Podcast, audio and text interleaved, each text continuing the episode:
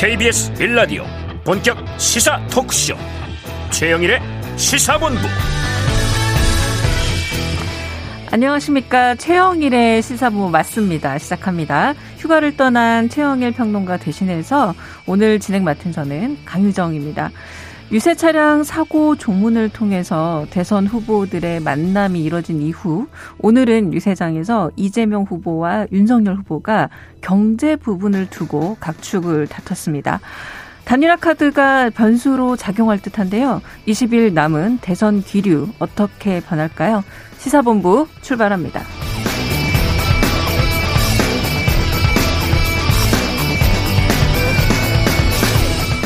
일부에서는 오늘의 핵심 뉴스를 한입에 정리해드리는 한입뉴스 코너 기다리고 있습니다. 2부 10분 인터뷰에서는 이준석 국민의힘 대표와 전화 연결해서 대선 판세 이야기 현장에서 들어보겠고요. 이어서 각설하고 시즌 2 준비되어 있습니다. 한 입에 쏙 들어가는 뉴스와 찰떡궁합인 디저트송 신청도 기다리고 있습니다. 오늘 뉴스에 어울리는 노래가 있으면 문자 샵 9730으로 자유롭게 보내주세요. 오늘의 디저트송으로 선정되는 분께는 커피 쿠폰 보내드립니다. 짧은 문자 50원, 긴 문자 100원입니다.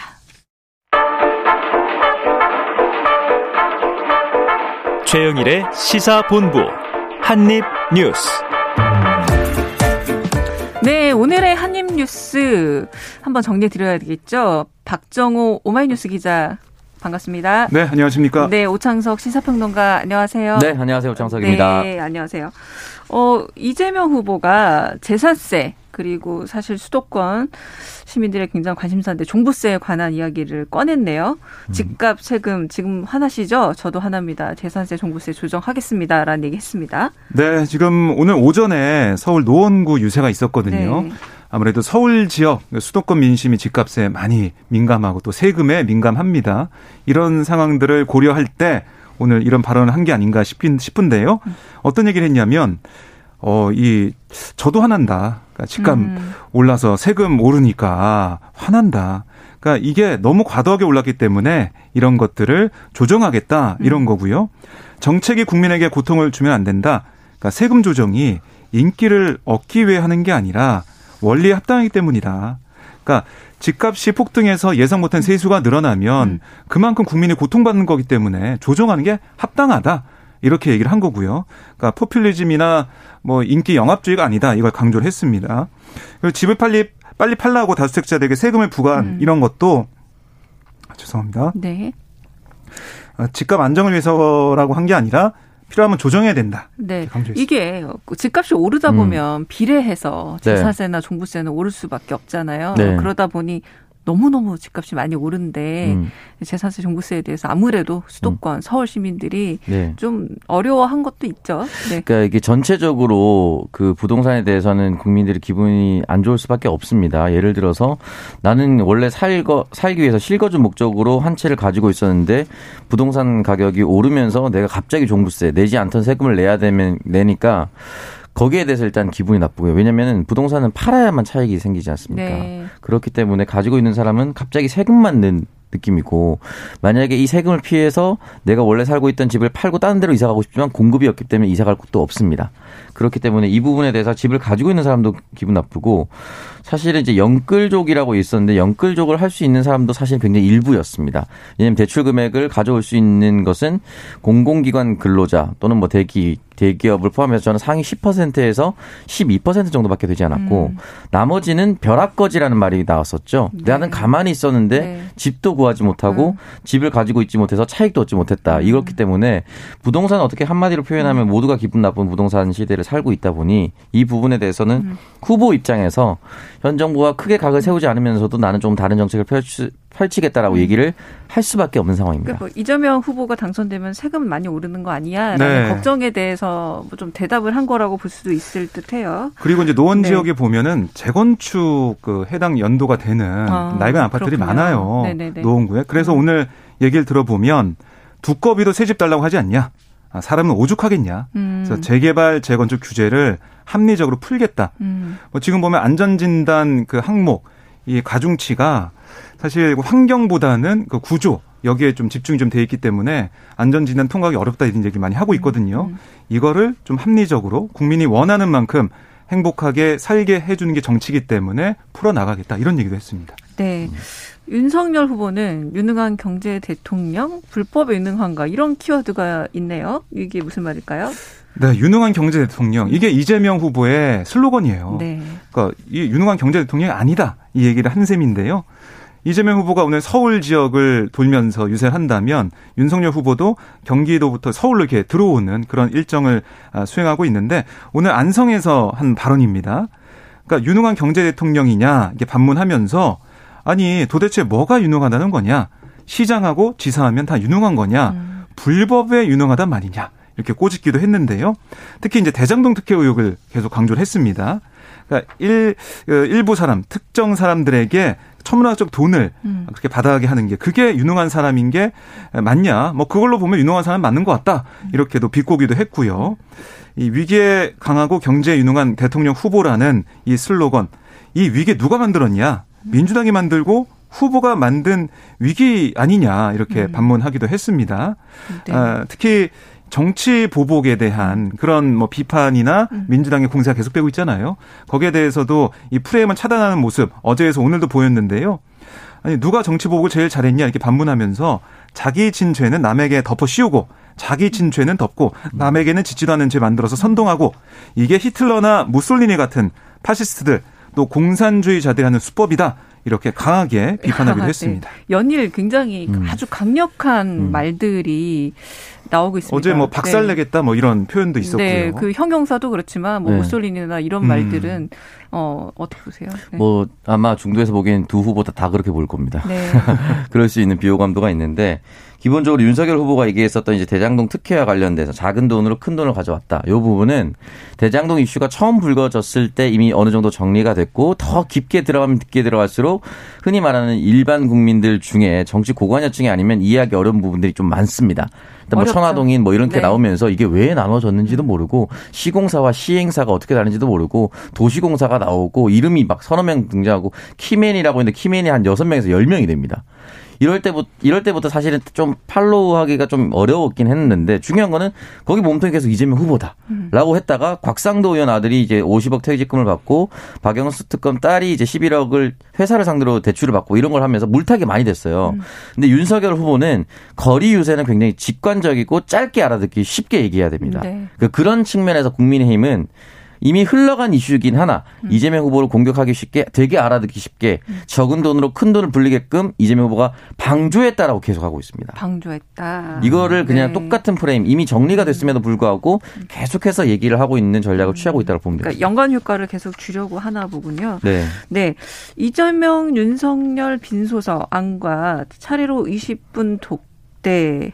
네, 지금 안철수 후보 유세 과정에서 좀 안타까운 소식이 있었고, 그러다 보니 좀 두 후보가 차례로 이제 아마 찾아뵌 거 아닌가 싶습니다. 어떻게 된 일인가요? 네. 네, 어제 오후 8시 반쯤에 이 천안 이 당국대 병원 장례식장에 마련된 국민의당 지역선대위원장 빈소 윤석열 후보가 방문했는데요.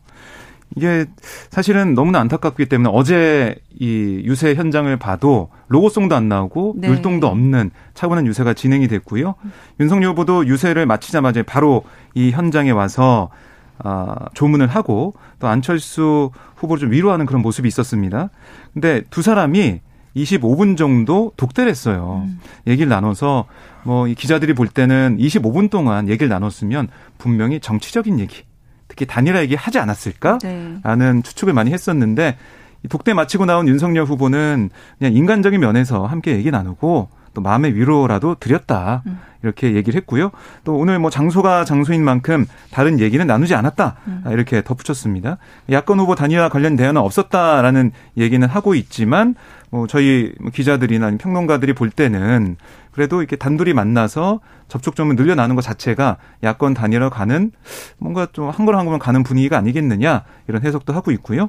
그런데 어제 사실은 이재명 후보는 빈소 방문 계획이 없었거든요. 네. 그런데 깜짝 방문을 했습니다. 양쪽 캠프 다 몰랐다 그러더라고요. 그렇습니다. 네네. 그래서 뭐 1시간 정도 뒤에 윤석열 후보 어, 떠난 다음에 30분 정도 뒤에 방문을 했는데요. 사실 어제 이제 잠실에서 유세를 마친 날 바로 떠나서 방문을 했다고 합니다. 아, 이재명 후보도 안철수 후보 한 20분 정도 함께 독대를 했는데 얘기를 나눴는데 이 어떤 얘기 나눴냐 기자들이 물어봤더니 취재진 질문에 고개를 그냥 아, 끄덕이며 어뭐 별다른 얘기 안 하고요. 조문 현장을 떠났습니다. 어, 이 후보에 앞서서 사실은 이낙연 민주당 선대위 총괄선대위장도 음. 빈소를 방문해서 네. 조문을 했었고요. 이렇게 두 양강 후보가 다녀간 다음에 안철수 후보는 뭐라고 했냐면 예, 두 후보가 아, 상가에서 위로의 말씀들을 주셨다. 그렇게 바쁘신 분들이 선거운동 중에도 와주셔서 감사의 말씀을 드린다라고 얘기하면서 국민의당은 사태 수습에 최선을 다하겠다 이렇게 강조를 했습니다. 네, 이렇게 안 후보가 본인이 어, 다른 얘기 없었고 위로만 해주셨다라고 했음에도 불구하고 언론과 그리고 아까 말씀하신 평론가들과 음. 많은 세간에는 어떤 얘기들이 25분 그리고 음. 20분 동안 오고 갔을까 굉장히 관심이 많습니다. 네. 네. 어느 정도 저는 얘기가 오고 갔지 않았을까라는 생각이 들고요. 물론 이제 빈소에서 두 후보다 이제 대놓고 도와주십시오. 단일화 합시다라고 얘기는 못했을 겁니다. 그렇겠죠. 그거는 아마 예의가 아닌 것 같은데 돌려서 돌려서 얘기를 했습니다. 음. 힘을 내서 우리 꼭 대한민국 잘 바꿔야 되지 않겠습니까? 음. 어떻게든 뭐 안철수 후보는 대한민국에 꼭 필요한 분입니다라고 음. 얘기를 넌지시 네. 두 후보 다 돌려서 하지 않았을까라고 음. 조심스레 추측해 봅니다. 음. 그렇겠죠. 얘기를 안 할 수는 없는 상황이고 많은 사람들이 참 궁금한데 이렇게 돌려서 얘기가 오가지 않았을까 해서 사람들이 그 돌려서 한 얘기가 뭘까 음. 궁금해서 계속 그럴 텐데 어쨌든 안타까운 사고고 네. 유세버스 사망 사고 합동 감식이 있었고 원인 규명에 나섰습니다. 대략 짐작이 되고 있나요? 네, 지금 뭐 나오는 얘기를 보면 이 발전기, 자가 발전기 여기서 가동이 되면서 일산화탄소가 배출이 됐고 네. 그 가스가 버스 내부로 들어가서 사고가 발생했을 가능성이 높다 이렇게 보고 있어요. 어, 지금 연기가 어떤 식으로 차량에 흘러 들어갔는지 이걸 확인하고 있는 상황이고요.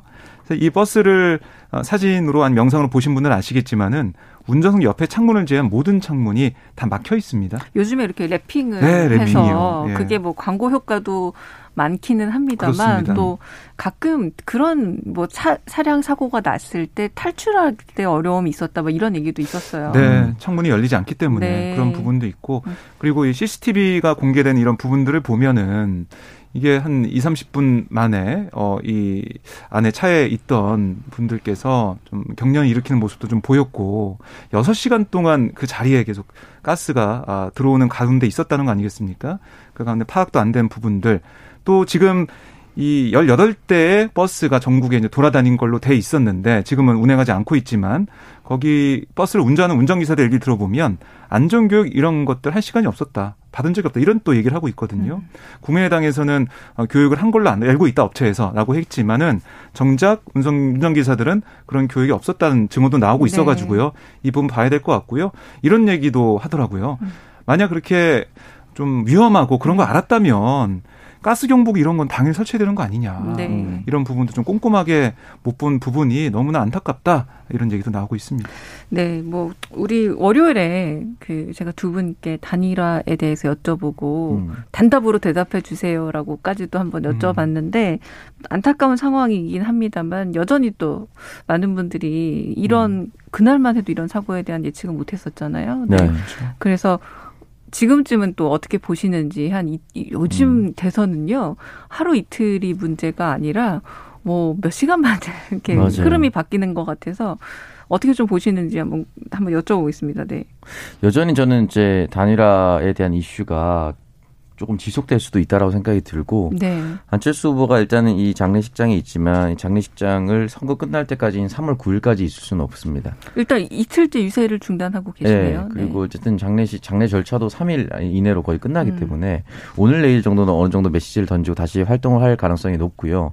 그렇게 되었을 때 안철수 후보 스스로가 완주를 하는 것이 좋은지 완주를 하지 않고 그냥 포기를 하는 것이 좋은지 아니면은 윤석열 후보가 단일화에 계속 나서는 게 좋은 것인지 아니면 윤석열 후보와 계속 내가 먼저 제안했었던 걸 받지 않았으니 여기에 대해서 어떻게 할 것인가에 대해서 국민의당 내부에서 고민이 굉장히 많을 겁니다. 네. 그리고 오늘 발표된 여러 주요 지표를 보면 여론조사 지표를 보면은 한철수 후보가 단일하지 않아도 이길 수 있는 여론조사 지표들도 발표되기 시작했어요. 네. 그렇다면 국민의힘 입장에서는 더 느긋해집니다. 음. 안 그래도 느긋했었는데 음. 더 느긋해졌죠. 그 지표가 네. 발표되고 나서는.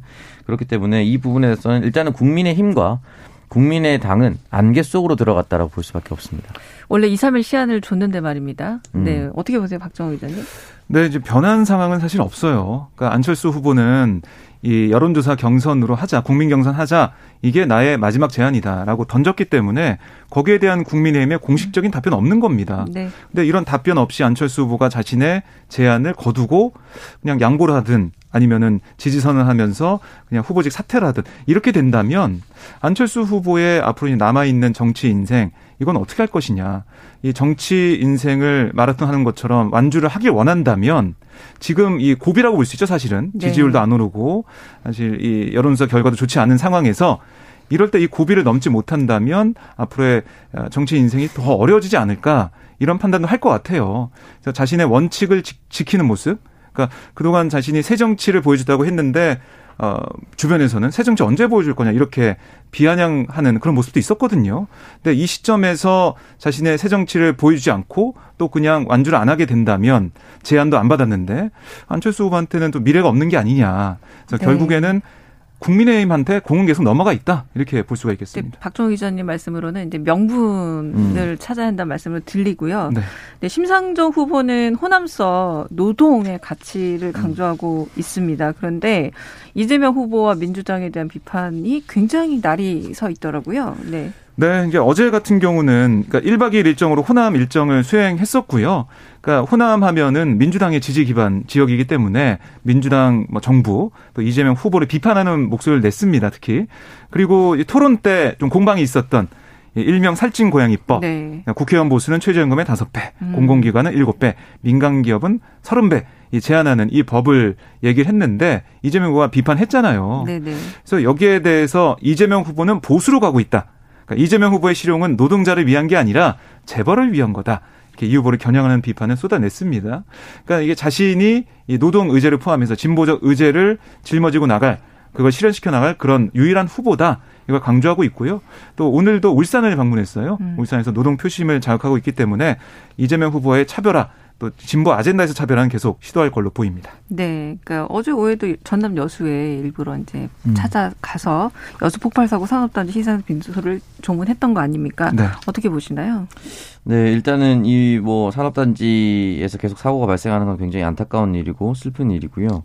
다만 살찐 고양이 법에 대해서 계속 얘기가 나오는데 이 부분에 대해서는 진짜 진지한 논의가 필요한 겁니다. 예를 들어서 심상정 후보가 토론에서 민간 기업 30배 제한해야지 흔히 말하는 양극화를 해소할 수가 있다. 격차를 줄일 수 있다고 하는데 격차를 줄이는 것을 유지하려면 결국은 성장을 해야 됩니다. 네. 국가가 성장을 해야 되는 네. 거거든요. 네. 여기에 대해서 심상정 후보는 심상정 후보답게 이재명 후보를 공격했다고 볼 수가 있고 이재명 후보는 이재명 후보답게 그 답변을 이건 좀 현실적으로 어렵다라고 답변한 게 맞는 것 같습니다. 그러니까 삼성 몰락법이라고 특정해서 삼성 몇몇 직원이라고 얘기를 했었지만 사실은 이 여기에 해당되는 회사들이 많고요. 앞으로 음. 글로벌 기업들이 강세가 된다라고 한다면 우리나라 사람들은 뭐 이거 좀 캡이 생겨 그럼 다른 나라로 가버릴 수가 있어요. 음. 중국만으로 가는 게 아니에요. 미국으로도 갈 수가 있고 다른 여러 나라로 갈 수가 있거든요. 다른 반대로 다른 여러 나라에서 인재들이 우리나라에 안 올 수도 있죠. 왜 그 돈 받고 거기 가지? 음. 라고 생각할 수가 있는 거예요. 사실은 지금 20대들이 느끼는 상대적 박탈감이 가장 큰 이유 중에 하나가 제가 SNS라고 생각을 하는데 네. 왜냐하면 이 SNS를 하다 보면은 우리나라가 어느 정도 선진국 대열에 올라서서 바닥이 높아진 건 맞습니다. 음. 최저치가 높아진 건 맞는데 중요한 건 천장이 뚫려 보여요. 격차가 너무 버는 사람 너무 많이 음. 벌고 그죠? 네, 네, 격차가 너무 커져 보이다 보니까 음. 사실은 내 옆에 있는 친구들과만 비교하면 되는데 이게 지구 반대편에 있는 친구들과도 음. 비교가 되고 음. 사진이 올라왔을 때 내가 먹는 음식과 친구들이 먹는 음식이 음. 가격이 결정이 돼 버립니다. 네. 이런 것들에 대해서 상대적 박탈감이 근데 그 부분에 대해서 줄일 수 있도록 노력을 하긴 해야 되되 네. 상대에 있는 맨 위에 있는 사람을 끌어내린다고 해서 내가 올라가는 게 아닙니다. 맞습니다. 그렇기 네. 때문에 이 부분에 대해서는 뭐 말씀드렸다시피 정의당은 정의당대로 민주당은 민주당대로 입장을 취했다고 볼 수 있습니다. 이게 사실은 컨텐츠 제작 쪽에서도 China money가 왜 그렇게 많이 들어오냐면 음. 정말 천장 없이 높은 제작비라던가 음. 그러다 보니까 왜 컵라면이라던가 음. 내지는 김치 같은 것들도 그쪽 상호를 넣어서 같이 들어오는 음. 경향들이 음. 있거든요. 네. 그러니까 이게 단순히 여기서 말하고 있는 이 민간 기업에 우리가 보는 뭐 삼성이라던가 IT 기업만 들어가는 게 아니라 음. 지금 우리가 문화적인 자부심을 느끼고 있는 이쪽에도 어마어마하게 외국 자본들이 사실 많이 들어오고 있기 어. 때문에 나중에 좀 더 넓은 부분에서 실감나지 않을까라는 생각이 들기도 합니다. 네, 잠시 이 시각 교통정보 듣고 돌아오겠습니다. 교통정보센터 이현 리포터. 네, 끝날 때까지 끝난 게 아니라는 말 운전도 마찬가지입니다. 오늘도 교통 안전에 집중해 주셔야겠는데요. 도로는 많이 좋아졌고 또 좋아지고 있습니다. 다만 돌발 상황이 항상 문제인데요. 서울 양양고속도로 양양 쪽으로는 7 서면 7터널을 막 나오자마자 사고가 있었는데요. 처리는 막 됐습니다. 하지만 조심 운전 필요하겠고요. 수도권 제일순환고속도로 일산에서 판교 쪽으로도 송내 부근에서 사고가 있었기 때문에 개항에서 송내 쪽으로 막히고 있습니다. 경부고속도로 서울 쪽입니다. 사고가 있던 오산 부근에서 막히다가 양재에서 반포 쪽으로 속도를 줄이고 있습니다. 서울시내 강변북로 구리 쪽이고요. 월드컵 대교 부근 5차로에서 사고를 처리 중인 가운데 가양대교부터 속도로가 떨어지고 있고 원효대교에서 반포대교 쪽으로 정체입니다. KBS 교통정보센터였습니다.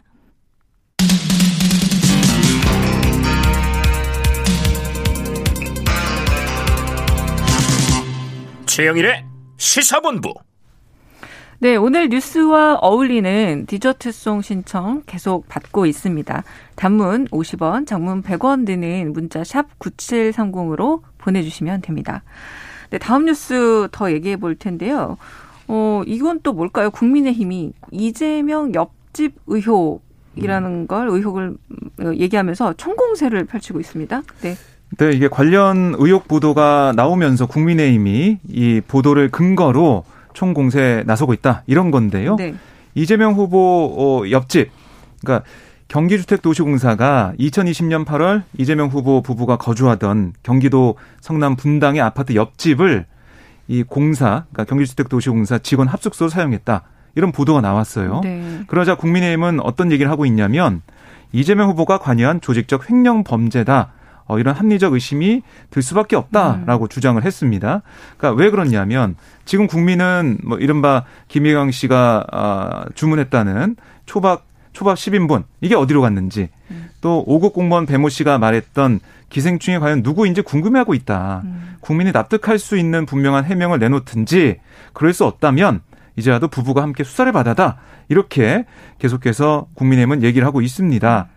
그러니까 이게 그렇게 많은 음식을 시킨 이유 이게 무슨 이유 때문이겠냐 이렇게 얘기를 하면서 이게 바로 옆집에 있는 이 직원 합숙소에 있는 사람들과 나눠 먹은 거 아니냐 음. 이런 의혹을 제기하고 있는 거예요. 여기에 대해서 이제 민주당은 또 어떤 답을 내놓고 있나요? 민주당은 뭐 말 그대로 네 글자로 줄이면 금시초문이다 네. 이런 얘기를 하고 있습니다. 일단 기본적으로 민주당 선대위 공보단에서 해명한 자료를 보면은 이제 판교 사업단의 조성 사업을 담당한 대리 두 명과 평직원 두 명이 사용하고 있음을 설명을 했고 네. 다만 중요한 것은 경기도시 경기도시공사의 직원 합숙소는 100개가 넘는다. 음. 라고 합니다. 만약에 한두 개 있었는데 옆집에 있었으면 좀 의심을 해볼 수가 있으나 음. 100개가 넘기 때문에 이 100개를 전체 다 경기도청에서 일하는 사람들과 떨어뜨려서 강제로 하려면 그게 또 이상할 수가 있어요. 쉽지 않은 부분이기 네. 때문에. 그렇기 때문에 이 합숙소는 그 100개 중에 하나였을 뿐 이것을 더 크게 부풀리는 것은 말이 되지 않는다라는 이제 공보단 차원의 해명이 나왔습니다. 네. 음. 어, 이게 과잉 의존 논란에서부터 시작하더니 이제 이게 여기까지 얘기가 점점 퍼지는 것 같습니다. 네. 네 다음에 이제 유승민 어 경선에 같이 나왔던 후보죠. 네. 네. 윤석열 후보 어떻게 네. 도울지 고민 중이다라는 키워드가 있습니다. 네. 네, 오늘 오후 4시 30분에요. 여의도의 한 카페에서 만납니다. 두 사람이 뭐 공개적으로 아마 아, 기자들 앞에서 얘기를 할 것 같아요. 국민들 향한 메시지 내고 그럴 것 같은데 어제 유승민 전 의원의 얘기를 들어보면 윤석열 후보를 어떻게 도울지 좀 고민 중이다 이렇게 얘기한 거예요. 그러니까 어떤 방식으로 돕는 게 좋을지 이걸 좀 생각해 보겠다는 건데요. 그러니까 경선 승복 당시 마음을 그대로 갖고 있다. 이런 얘기를 했어요, 또 어제. 그러니까 경선 당시 어떤 얘기를 했었냐 돌이켜 보면 승복 연설 그때 결과에 대한 승복 연설에서 대선 승리를 위해 백의종군할 것이다. 이렇게 얘기했거든요. 근데 그때와 같은 마음이라면 백의종군, 그러니까 선대위 내에서 어떤 직책을 맡거나 어떤 중요한 역할을 하는 게 아니라 백의종군 하는 마음으로 뭐 유세할 때 같이 이 유세차에 올라가지고 지원 유세를 하거나 아니면은 뭐 지역에서 지지자들 만나거나 이 정도 역할이지 않을까 네. 이렇게 좀 추측해 볼 수가 있습니다. 네. 월요일 날 정미경 음. 최고위원과 말을 제가 나눠봤었어요. 네. 그 조각을 맞추기 위해서 이제 음. 유승민 전 후보가 이제 참여할 것이냐 그때만 해도 좀 잘 모르겠다라는 답으로 읽혔거든요. 본격적으로 이렇게 며칠 사이 바뀐 흐름은 뭐라고 보시나요? 뭐 여러 가지 이유가 있을 것 같은데요. 가장 큰 이유는 어떻게 보면은 이제 민주당 정성호 의원의 인터뷰. 유승민 같은 사람도 함께 할 수 있다. 네. 라는 발언이 오히려 이제 반발 작용을 가져왔다고 봅니다. 가만히 있기 어렵게 만든 건가요? 그렇죠. 이제 네. 국민의힘 내부에서 네. 아니 정성호 의원이 이재명 후보랑 이렇게 오랜 사이인데 괜히 얘기했겠어? 혹시 너 저쪽으로 가서 지지할 거 아니야? 라고 누군가 국민의힘 내부에서 얘기를 했다면 음. 설령 마음을 가지고 있다 한들, 그렇게 가지고 있었다 한들, 음. 그래, 나 갈 거야 라고 얘기 못 합니다. 음. 그렇기 때문에 칩거를 하더라도 계속 할 수도 있었는데 또는 마지막 한 10일 정도 3월이 들어서서 뭐 지지 연설에 TV 찬조 연설 나올 수도 있고 그냥 자기가 원래 있었던 대구 정도의 지지 연설 지원 유세 같이 할 수도 있었는데 지금 먼저 쳐버렸기 때문에 민주당에서 지금 빨리 등장하지 않으면 소음을 더 키울 수가 있습니다. 네. 그러니까 본인 스스로의 정치적 입지도 고려를 해야 되고 억울한 부분도 풀어야 되기 때문에 아마 오히려 전격적인 회동이 성사될 수밖에 없었지 않을까라는 생각이 듭니다. 네. 그러니까 유승민 전 의원이 어쩌면 거취 표명을 하긴 해야 되는데 이게 국민의힘 몫이었단 말이에요. 그 음. 거치 표명을 이끌어내는 과정이. 어, 그래서 월요일까지만 해도 참 불투명해서 애써야 한다라고 했는데 그 사이 지금 말씀 우상석 시사평론가께서 말씀하신 것처럼 음. 되려 어이구 이거 내가 거치 표명을 안 하면 음.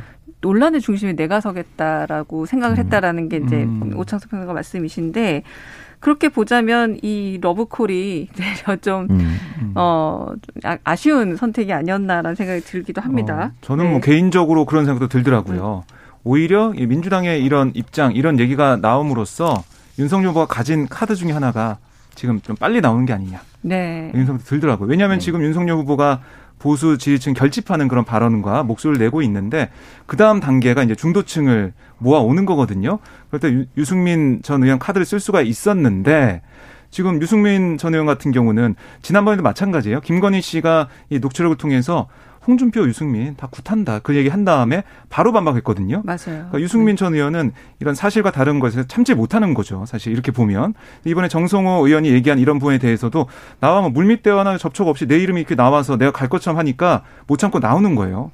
제가 볼 때는 윤석열 후보 입장에서는 시점이 좀 빠르게 나오는 게 아니에요. 오히려 음. 그래서 선거에 더 도, 도움이 됐으려면 더 막판에 나와서 어 음. 중도 표심, 어 원팀 함께 가는구나 이런 와 하는 분위기를 만들 수가 있었는데 글쎄요 이게 또 공교롭게도 결과론적으로는 네. 그 카드가 일찍 나와서 오히려 이 부분이 민주당 쪽에서는 뭐 나쁘지 않은 것 같다 아, 이렇게도 생각이 네. 됩니다. 여튼 오늘 오후 17일 오후 4시 30분에 유승민 전 의원과 이제 회동을 하겠다라고 밝히고 있습니다. 네. 워낙에 지금 뭐 여러 가지로 이렇게 지지를 하기도 하고 뭐 지난 대선에서 또 보면은 뭐 지지 선언이라던가 뭐 단일화라던가 이런 변수들이 며칠 남기고도 사실 이루어지는 게 네. 많기 때문에 워낙 살아있다는 생각이 듭니다. 어 조금 전에 제가 뉴스 봤더니 대법원에서 이제 판결이 났어요. 이제 KT 채용 비리에 대해서 김성태 전 의원의 이제 유죄가 확정이 됐습니다. 네. 네. 이게 어떤 일이 있었냐면 김성태 전 의원이 2012년 그러니까 자신이 간사로 있던 국회 환경노동위원회 국정감사 당시에 이 이석채 전 회장의 증인 채택 이게 좀 논의가 됐었어요. 네. 근데 이 증인 채택을 무마해 주는 대가로 딸을 KT 정규직 채용하도록 한 혐의로 기소가 된 거예요. 맞습니다. 그러니까 김전 의원의 딸이 2012년 하반기 KT 대졸 신입 공채 전형 기간에 맞춰서 지원서 접수와 또 인성 적성 검사도 제대로 하지 않았지만 별도 응시 기회를 통해서 2013년 1월 정규직 사원에 최종 합격을 한 겁니다. 그래서 이석채 전 회장은 이 당초 서류 전형 단계부터 불합격 대상인 이 김 전 의원 딸을 합격 대상으로 바꿔서 이후 면접을 통해 최종 입사시켰다. 이런 희망을 받았는데요. 어, 김성태 의원 같은 경우, 전 의원 같은 경우는 오늘 확정되면서 징역 1년의 집행유예 2년의 선고가 됐고, 네. 네. 이석채 전 회장 같은 경우는 징역 1년 6개월에 집행유예 2년이 확정이 됐는데 사실 이 판결을 쭉 놓고 보면 1심에서는 김성태 전 의원에게 무죄를 선고했었습니다. 네. 왜 그랬냐? 딸이 부정한 방식으로 채용됐지만은 김성태 전 의원 본인이 이익을 받은 건 아니니까 뇌물수수죄로 처벌할 수 없다. 아, 이런 거였는데 항소심은 다르게 판단했어요. 그러니까 딸의 취업 기회 제공과 그다음에 김 전 의원의 증인 채택 이 직무에는 대가성이 있다. 어, 이 같이 살고 있는 딸에 대해서 이런 이익을 준 거는 대가성이 있는 거다라고 판단해서 이렇게 유죄를 선고했었습니다. 그게 네. 좀 확정된 모습입니다. 네. 이 대가성, 뇌물수수죄, 이제 뇌물이라고 최종적으로 얘기가 된 건데 굉장히 오래 어, 이거 아직도 결론이 안 났었어라는 생각이 저는 오늘 좀 들기도 했습니다. 네, 음. 오창수 평론가. 네.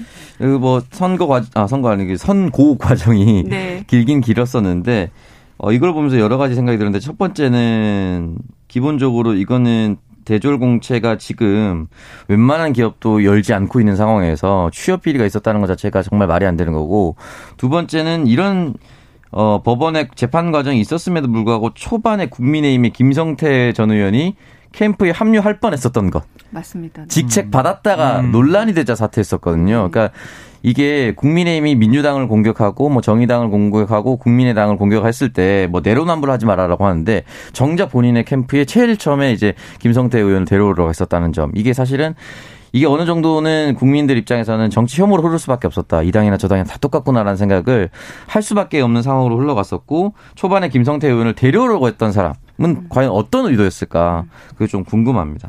이 대가성이라는 게 정확하게 어떤 의미일까요, 기자님? 그러니까 이런 거죠. 그러니까 본인이 돈은 받은 건 아니지만 딸한테 어, 이 채용 비리죠, 사실은 이게 그때 어, 기간도 아니었고 또 미비한 검사 자료도 없고 미비했는데도 합격을 시켰다는 거 아니겠습니까?